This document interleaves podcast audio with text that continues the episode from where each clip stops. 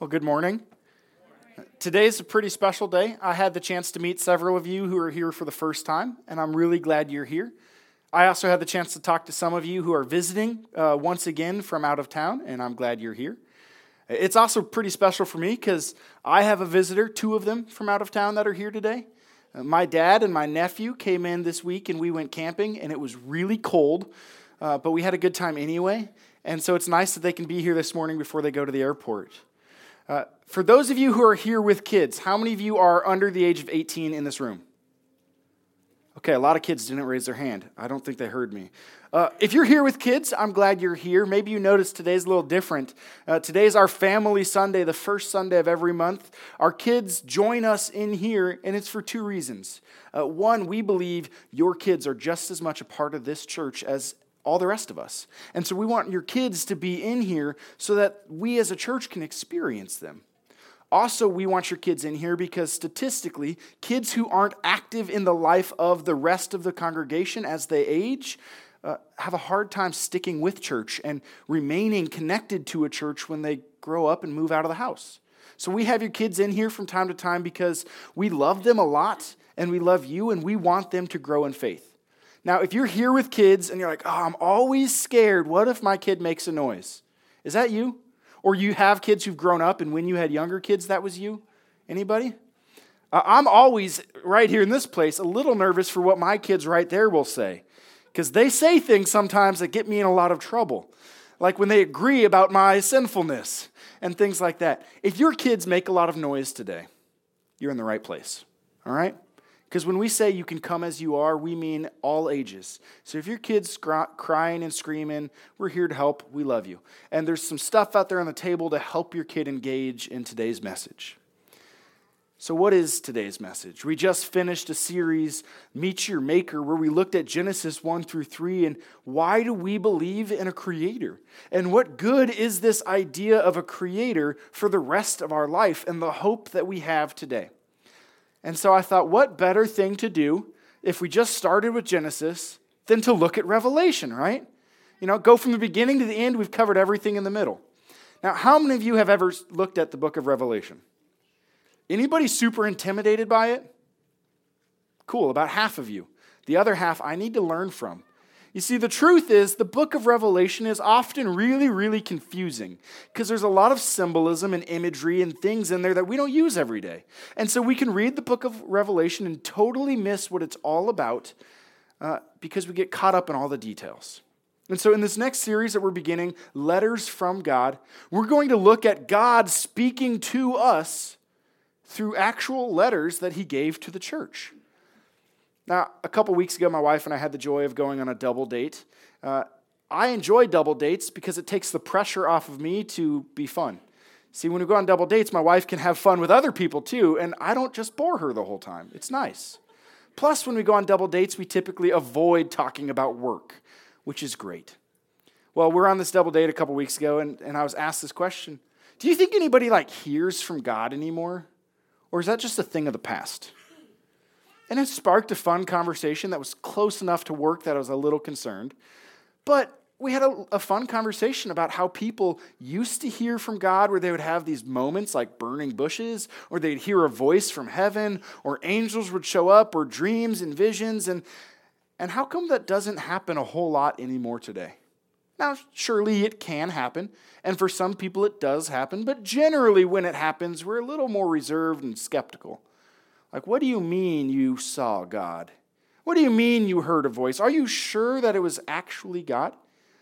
As we begin looking at uh, letters from God, as we begin to look at what He's done and what He's saying to us, this is the question that's burning on my heart. How do you and I hear from God? See, if we believe He is the creator of everything, and if we believe He's always present, and if we believe He's everything He says He is, shouldn't we be hearing from him? And if we're not hearing from him, are we doing something wrong?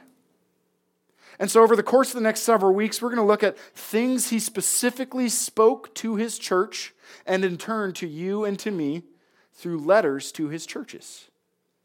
But first, we need to understand the context a little bit.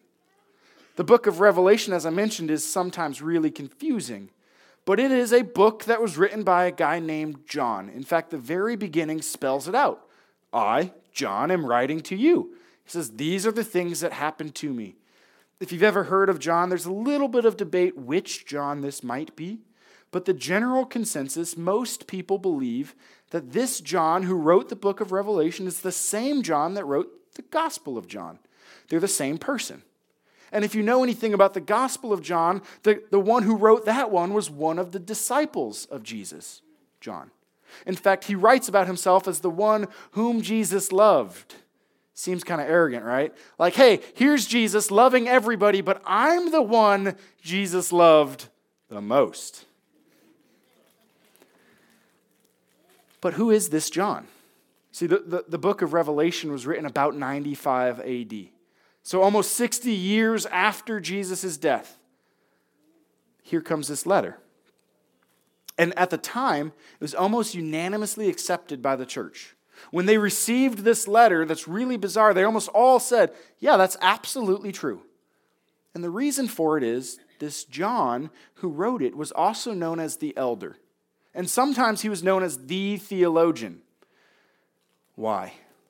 Well, if you know anything about the disciples of Jesus, about the apostles, the ones who were sent from him to go and share this good news, most of them had an untimely death. In fact, many of them, almost all of them, died at the hands of people who persecuted him. Some died upside down on crosses, some were stoned to death, some were killed in prison, all kinds of terrible deaths. And then there's John, the one who somehow escaped all of that. The last remaining witness who was there as a disciple of Jesus. And so when he wrote this letter, the church almost unanimously accepted this is true and this is from God. Because they said, here's a man who was with Jesus when Jesus was here. Most of those we could turn to who was with Jesus, they've died already, but this guy was there surely what he's experienced is true and is real. Now, one of the interesting facts I learned about John while I was reading this is he was most likely the youngest disciple of Jesus. Did you know that? See, most of Jesus' disciples were probably under the age of 20. And the reason for that is there's a time when they're told to pay the temple tax, and Jesus tells Peter to go get these coins out of a fish so that he can pay for Peter and Jesus. And the temple tax was something that anybody over the age of 20 had to pay. So, how come he doesn't have coins in the fish for the other disciples? Well, it's quite probable that they weren't yet 20. These young adults, these teenagers perhaps, and it's quite likely that John was the youngest of them all, which could explain why he was the one whom Jesus loved right? Like, like somebody who's going to take care of a younger child. Hey, I'm going to treat you a little different because you need a little extra care and a little extra support and even a little extra protection from the things that are coming. It, could explain why he was so closely loved by Jesus. But now, in his old age, as he's preparing to die, he writes down this encounter that he has. And this encounter is unlike anything I've ever experienced. And if you meet somebody who's had an encounter like this, start with skepticism, okay? Because there's only two people, maybe two and a half people, in the whole of Scripture that have an encounter quite like this. And for each one of them, it's Isaiah, possibly Ezekiel, and, and then here now, John. Uh, for each one of them, when they have this encounter, it's not positive. In fact, they're frightened, almost as if to death. They're terrified of this thing they see. Now, there's a lot of people today who talk about these visions of God and these visions of heaven, and they may or may not be real. But the thing to know is if you experience God in this way and you walk away unscathed, you probably didn't actually experience God. All right? Because as you'll see, what he sees is pretty scary.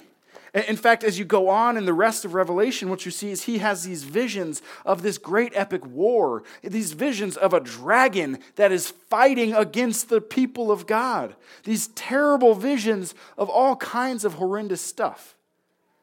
Which is why when some people read this book, they get really scared because they miss what it's all about. So here we go in the beginning Revelation chapter 1, verse 1. the revelation of Jesus Christ, which God gave him to show his servants the thing that must soon take place. He made it known by sending his angel to his servant John, who bore witness to the word of God and to the testimony of Jesus Christ, even to all that he saw. This book begins like this the revelation of Jesus Christ. And the word of is tricky because it could mean that it's coming from him, like he's the one giving it. It could mean that he's the one being revealed, right? Here's the revelation about him. So, which is it? Is it about him or is it from him? The answer is both. This whole story, this vision that John has, is coming from God and it's about God. It's Jesus being revealed to John. Now, Picture this being John as a young boy, perhaps an early teenager, walking with Jesus and seeing Jesus do all kinds of miracles. And picture being there when he rose people from the dead and he fed the masses, when he said, I am going to die, and then on the third day I'll rise again. John is the only disciple who actually saw Jesus die.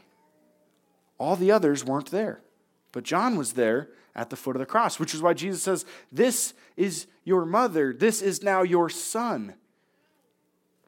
John was the only one who was there for it all. At the transfiguration, that moment where Jesus was revealed as God, and there was only three of them there, uh, Peter and the other one, they fell down and, and worshiped. But John got to stand and see face to face Jesus in his fully exalted, perfect form here's this revelation being made known of Jesus, about Jesus. And imagine being John, you were there for all of that. And then you watch as Jesus ascends into heaven, and you see as the Holy Spirit comes down on the church, and you witness God move in these incredible ways, and thousands upon thousands come to know Jesus. And you also witness all kinds of persecution, and your friends, one after the next, begin to die and one after the next are suffering and imprisoned and tortured. And even John himself at this point was on an island reserved for criminals, an island called Patmos. He, for preaching the word and teaching about Jesus, had been exiled to this criminal island where they would literally work themselves to death. After all this time, Jesus, where are you now? Where are you now? I just wish I could hear from you once more, God. Where are you? And God reveals himself. Here I am. It says, Look, he made it known to his servant John, who bore witness to the word of God. If you've read the Gospel of John, it begins In the beginning was the Word, and the Word was with God, and the Word was God. He says, Look, I'm the one who was there, who watched all that Jesus did. I bore witness to it. I've told you about it. I've spent my life devoted to it. And now, God has come to reveal himself to me once again. He goes on with this incredible promise Blessed is the one who reads aloud the words of this prophecy, and blessed are those who hear and who keep what is written in it, for the time is near before any of this is actually written down, it says, Blessed are the one who reads. Blessed is the one who hears and who keeps them. Seven times in this story, in this book, in this letter, this revelation about Jesus, seven different times there's a blessing that comes. This is what will happen for the people of God a blessing. And this is, I think, the only one that doesn't have the concrete result of it says, Look, there's a blessing to come if you read these words and you hear them and you keep them. What is this entire book about? You and I, we believe in Jesus who humbled himself, who is God, who was God, who came down from his throne and became a man. And in that humbled, humiliated state, he suffered and died. And then he rose again. And then, after some time with his disciples, proving that he was alive, he ascended into heaven to be the exalted one, the king who sits on the throne to reign forevermore. This entire story, this book of Revelation, is revealing Jesus as the exalted king, the one who was crucified and is crucified and now reigns forevermore. Now, when I think about this world, I often don't see Jesus reigning in this world. Do you? I look at the kinds of evil that happen, the kinds of pain that seems uh, to just persist. I look at good people doing bad things and bad people doing good things, and I say, God, where are you in this? If you're the King of Kings, why would you allow children to suffer?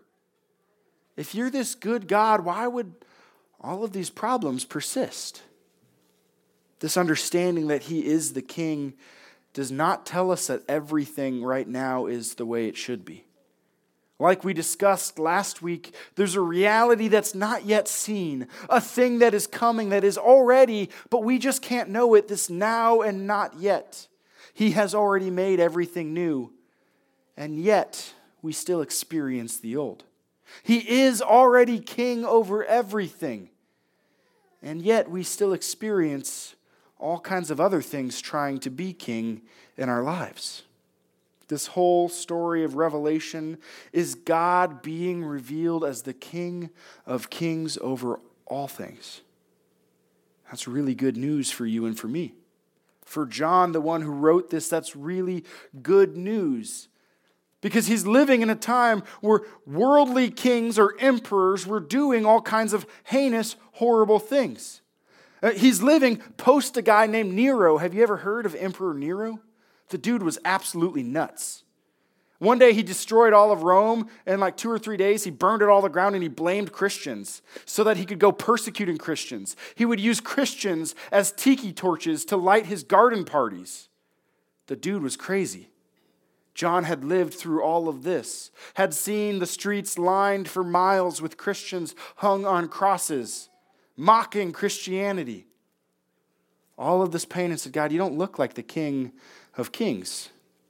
Surely things aren't as they're supposed to be. It says this blessed is the one who reads aloud the words of this prophecy, and blessed are those who hear and who keep what is written. See, this was intended when it was given to John to be written down fact, twice in the same chapter, the voice that's speaking, the one who's revealing, says, Write this down. People need to know it. Write it down. They need to have it. See, the time was not far off where John himself would die. And at that point, there would no longer be anybody who had been a witness to Jesus firsthand still alive. God says, Write this down, what I'm revealing. Not only that I am the one who is crucified, I'm also the one who is risen, who reigns on high over all things. Write this down that they may know who I am and what I'm about and what's still to come. For you and I, as Christians reading this story, instead of being afraid, we should be encouraged in faith. In fact, it goes on in the next chapter, and it says that in chapter 2, verse 10, that we should be strengthened in our faith by this story, by this understanding he has, this vision he has. Because when we go through hard times, we can look back to this promise that he is the God who's risen, who reigns on high, who even now is the King of kings over everything. And we can be encouraged. And the people of God through this letter are encouraged for one specific thing you have a mission, a purpose. Go and do. You have a purpose still in the midst of the suffering, when things don't seem the way they should be, when God seems far and you say, Where are you, God? When He seems silent and you're saying, God, I just want to hear from you. You have a purpose to join Him in the work that He's doing. Throughout the Gospels, the phrase the kingdom of heaven is often used to imply the reign and the rule of God. His kingship here on earth is happening even now. And while it's not ever going to happen fully until he returns, as this story tells, here and now it happens in part. When you and I join God on the work that he's doing, and we bring his kingdom through the way that we love, through the way that we forgive, through the way that we seek those who are far from him, and we share with them this good news. We bring his kingdom to those around us who don't yet know it, who haven't yet seen this to be true. Blessed are the ones who read this aloud, who hear them and keep them. This whole revelation was made for us to celebrate and come back to time and time again. It, it goes on to describe who's giving this revelation. John, to the seven churches that are in Asia, grace to you and peace from him who is and who was and who is to come, and from the seven spirits who are before his throne, and from Jesus Christ, the faithful witness, the firstborn of the dead, and the ruler of kings on earth. To him who loves us and has freed us from our sins by his blood, and made us a kingdom priests to his God and Father, to him be glory and dominion forever and ever. Amen. Behold, he is coming with the clouds, and every eye will see him, even those who pierced him. And all tribes of the earth will wail on account of him. Even so, Amen. I am the Alpha and the Omega, says the Lord, who is and who was and who is to come the Almighty. John is talking here. Who is this one that's speaking to you? Grace and peace to you from this God, the one who was, the one who is, the one who is to come. The seven spirits, the, the one who was crucified, the faithful witness. This is who's speaking. Here in these couple of verses, John spells out a really clear thing. Our God is this unique three in one Father, Son, and Holy Spirit. In fact, this phrase, who is and who was and who, who is to come, this imitates something in the Old Testament. Maybe you guys are familiar. Moses encounters God in one of these other crazy encounters, and God speaks and says, Go and set my people free. And Moses is like, Whoa, you don't know me, God. Are you sure? What about this? And he's like, Look, just tell them that I am who I am is going with you. And that phrase, I am who I am, is very similar to this. The only difference is this is in Greek and sets it in the past tense and the future tense, not just the present. When John writes, the one who was and is and is to come, he's saying that God we've always believed in, that Father, the creator of all things, that's the one who's giving this revelation about Jesus, about his work, about him being king, who's speaking to us today. Now, throughout this book, you're going to see a lot of symbolism, one of them being the number seven. In fact, there's seven churches that he writes to. And the number of the number seven uh, in Jewish tradition and custom, it's the number of perfection and completion, right? Because it was on the seventh day that God rested. Everything was perfect. Everything was complete. As a result, everything was holy. But there's more to why seven is so important to them. See, three is the number of God for Jewish custom. And four is the number of creation. And three and four combined make seven. So whenever they use seven to describe God, they're saying, look, this God of creation, this one who made everything, this is the one who's still working today. When it talks about these seven spirits, he goes on later to describe them a little more. He's talking about this Holy Spirit, the one who is there at the beginning and is now, just like the Father, just like the Son. John says, Look, this is from God the Father, and you need to hear it. Now, if you wanted to hear from God, where would you turn? For me, the best place to turn is to what He's already said, what He's already saying, what He's already doing. I don't need to wait for some new understanding or new moment that means something to me because what He's already said and already done still means something for me and for you. John says, Look, this is the one who's speaking. Now, the Alpha and the Omega are names. The Alpha is the first letter of the Greek alphabet, and Omega is the last. So he's like, everything from the beginning to the end, that's the one who's speaking. So you better listen. He goes on, he describes this pretty unique vision that he has while he's worshiping in the Spirit, he's in this place of prayer. He hears behind me a loud voice like a trumpet saying, Write what you see in a book and send it to the seven churches. Write what you see in a book and send it to the churches. Then I turned to see the voice that was speaking to me, and on turning, I saw seven golden lampstands. In the midst of the lampstands, one like a son of man clothed with a long robe and with a golden sash around his chest.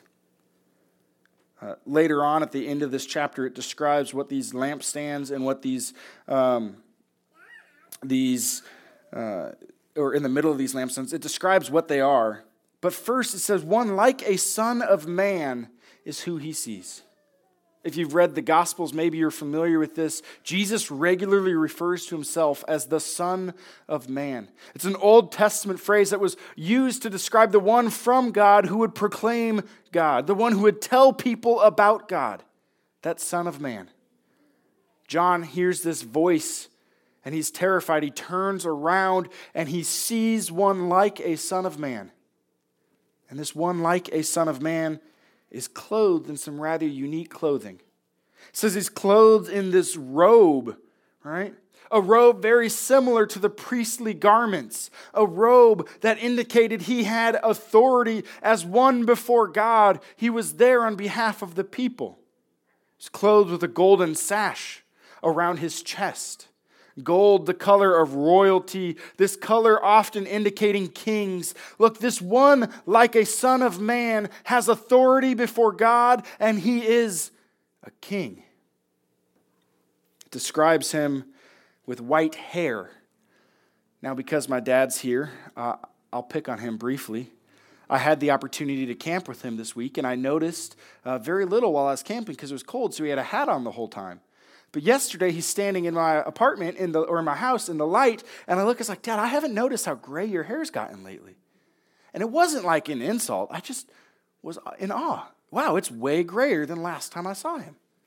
Now, throughout Scripture, gray hair is a really good thing. Anybody in here cover up your gray hair? A couple of you don't want to admit it. That's okay. Look, gray hair throughout Scripture is a sign of wisdom. See, gray hair comes with age, and with age comes experience, and with experience comes a lot of wisdom.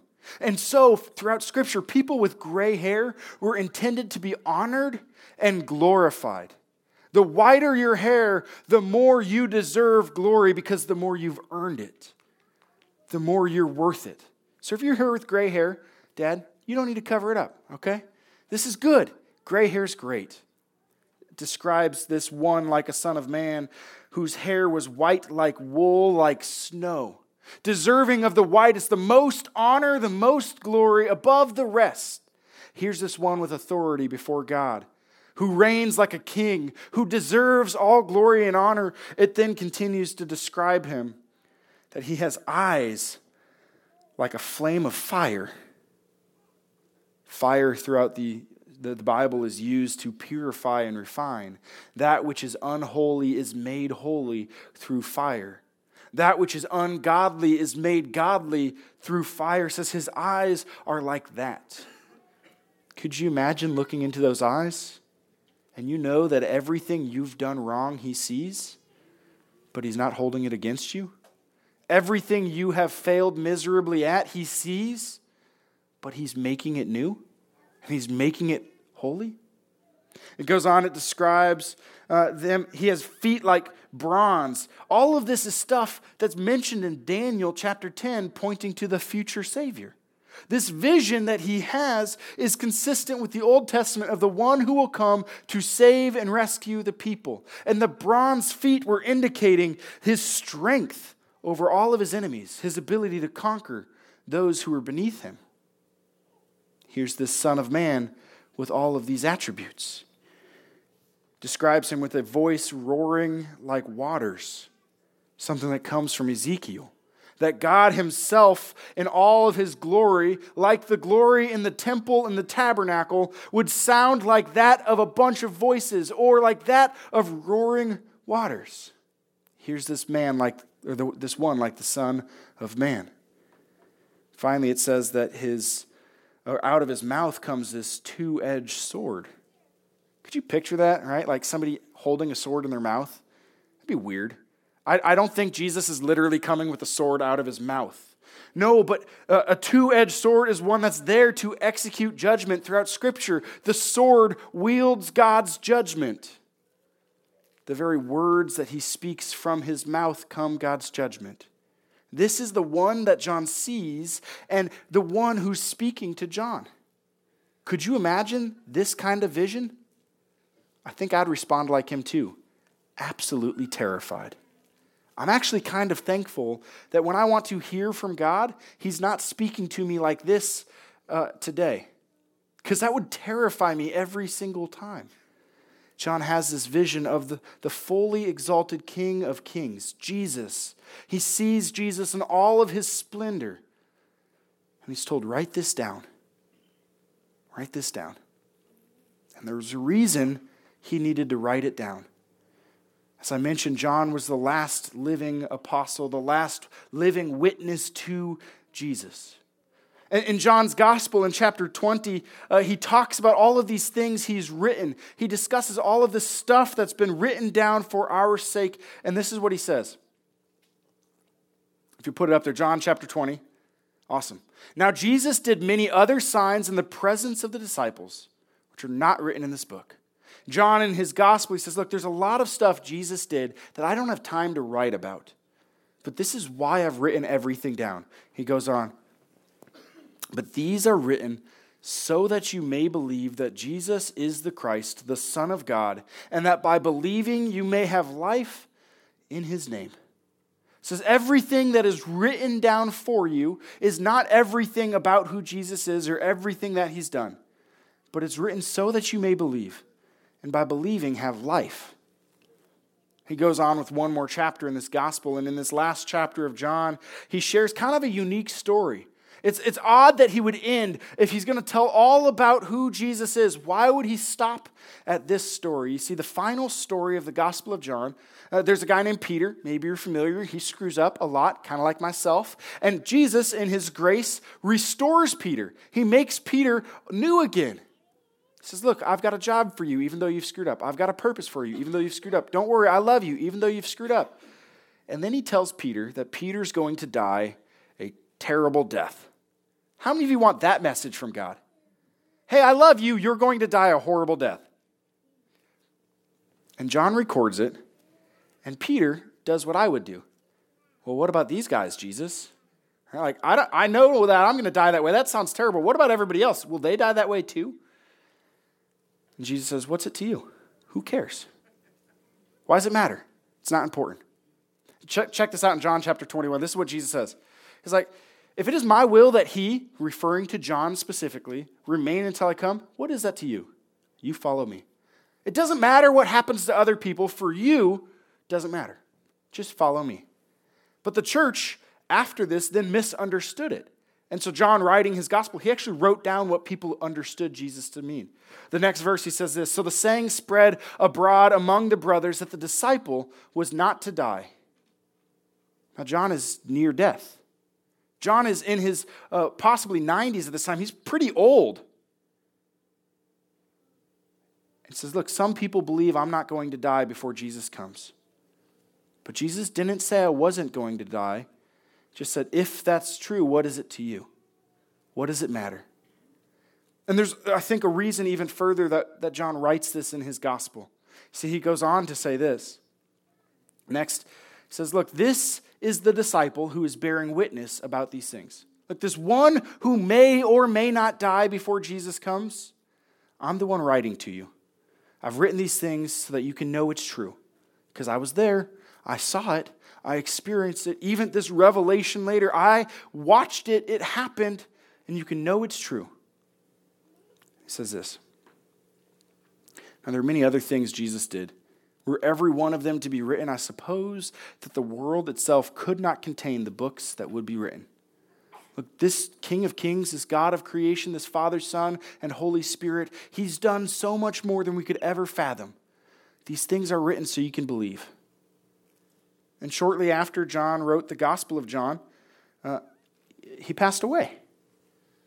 And the church was left with this question How is it that Jesus said he'll remain until I come. And yet now Jesus hasn't come and John has died. What does that mean for us today? I think this book of Revelation, when it gives us this blessing, blessed are those who read aloud and hear and keep these commandments, these things that I've written.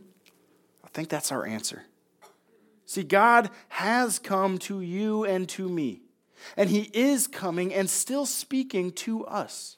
Through the voice of his prophets and through the voice of his apostles, the ones who witnessed Jesus and his death and his resurrection, and who took the time to write it down to say, This is true, so that you may believe. And when you and I want to hear from God, when we want to know what he's saying, we don't need to have some big moment and experience and revelation. We don't need some terrifying vision and dream. We already have it given to us in these 66 books, in this book. And we can experience everything there is to know about God that can be known about God through this word. And so, if you're here today and you want to hear God speak, you want God to talk to you, I want to encourage you to take time to listen and to listen in His Word. It's here that He reveals Himself and says, I am the King of Kings. I am the one who's conquered death. I am the one who holds the world in my hand. I am who I've always been and always will be. I am enough for you. If you want to hear God speak today, start here. Over the next seven weeks, as we look at these letters to the church, we're going to see very specific things he warns the church against. Next week, with the first church, he warns against something that hits pretty dear to me. The longing to be right so often makes us wrong. And that's what we're going to see God talk about and speak to next week. As we finish today, will you join me in prayer? God, we thank you that you have spoken to us, that you still are speaking to us. We thank you that these things were written so that we may believe, that you commanded your servant John to write them down, that we could know who you are, this God who reigns on high, this King who sits enthroned, the one who's coming to execute judgment, who, to make everything right, the one who deserves more glory and honor than any other. God, may we hear your words. May we see your work. May we know that you are who you say you are. And may we give everything in our lives to sharing you with those who don't yet know you, to bringing hope to those who are hopeless, healing to those that are broken, to joining you in this work of loving those who seem unlovable. God, that together through your words, people would hear from you, would know how great you are, and would come to experience your love today. We pray all of this in Jesus' name. Amen.